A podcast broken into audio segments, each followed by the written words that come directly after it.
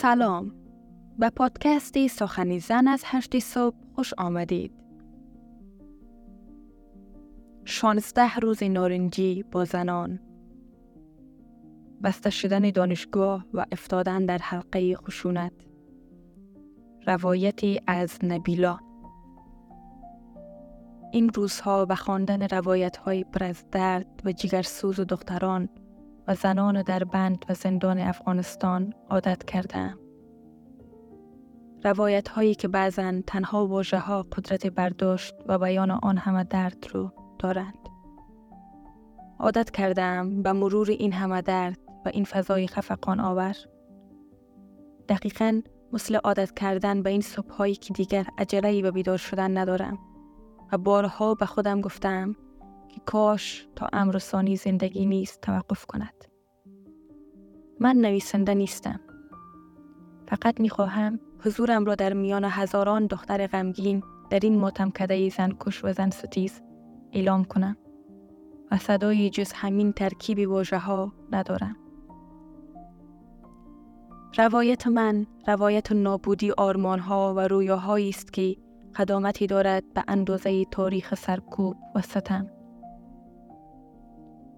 همین لحظه که اینجا از زندانی به نام خانه از نابودی اهداف و آرزوهایم می نویسم.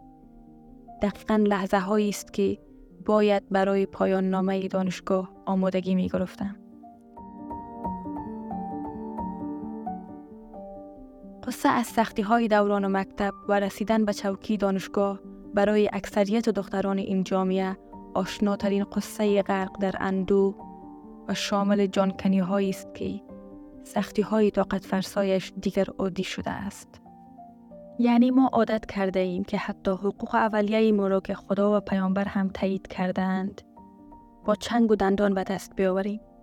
همان خدا و پیامبری که زیر کلامشان ما را در زندان ها انداختند. من از پس همین کوههایی از زجر و فلترهای زن ستیز گذر کرده و وارد دانشگاه شده بودم.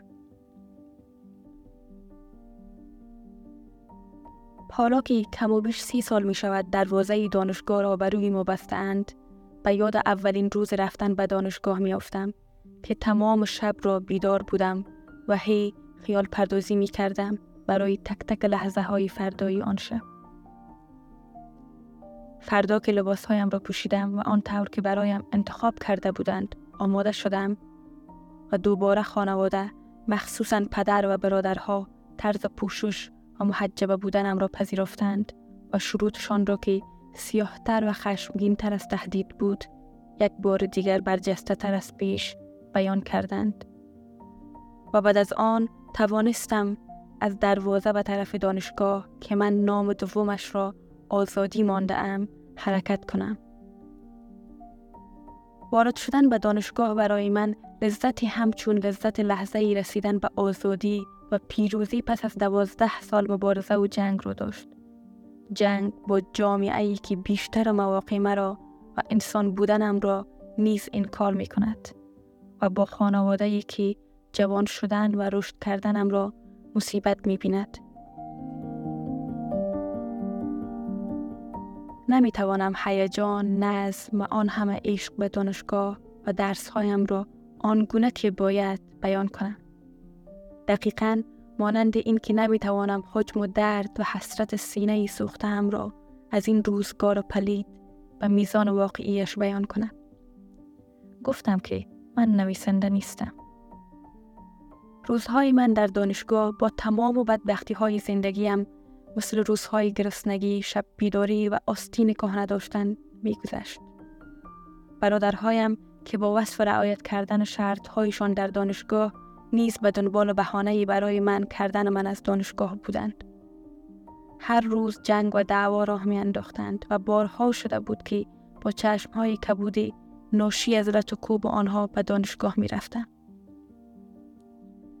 آمدنم برای نجات از منی سر به هوا به قول او و برقرار کردن آرامش در خانهاش که با دانشگاه رفتن من از بین رفته بود چشم برای یک خواستگار بود و هی می گفت یک سگ هم دهنش را باز نمی کند که تو را بندازه. دقیقا در همان روزها بود که ولایات و سرانجام کابل سقوط کرد و من در همان آخرین روز دانشگاه نیز تمام بدنم از درد لط و کوب برادرم که نمی‌خواست دانشگاه بروم تب داشت و با شنیدن خبر بسته شدن دانشگاه از حال رفتم. بلی ما این گونه به دنبال علم و معرفت بودیم. ما به جرم پیدا کردن نور و معرفت زجرهایی کشیدیم که سیه اندوزان و دهشت افغانان نکشیدند امروز من آن دختری که حاضر به تحمل هر دردی برای رسیدن به اهدافش بود نیستم. من شکستم.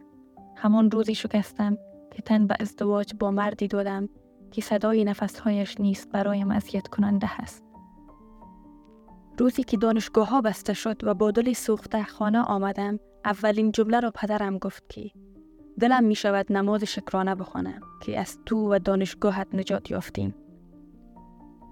بعد از گذشت چند ماه از آن روزی شوم زندگی برای من تلختر از پیش در چهار دیواری خانه شد و من دیگر دانشگاه و درسهایم را که آخرین پناهگاه هم از ظلم، تبعیض و تاریکی آن خانه بود از دست داده بودم. آه چقدر حس پناهی و خارج شدن دستهایت بعد از سالها مبارزه نفسگیر برای رویاهایت سخت است. همین حس پناهی و رفتار زننده خانواده سبب شد که تن به ازدواج ناخواسته بدهم و من با مردی که مادرش مرا در نانوایی سر و کوچه از مادرم خواستگاری کرده بود. یک سال می شود ازدواج کردم. حال من هیچ رویا و هدفی ندارم. همه را از من گرفتند و من آن دختر متعهد به رویاهایش را دفن کرده و خودم را انسانی شکست خورده بی رویا و بی پناهی می بینم که آرزو می کنم هم نسلانم مسلمان تسلیم نشوند.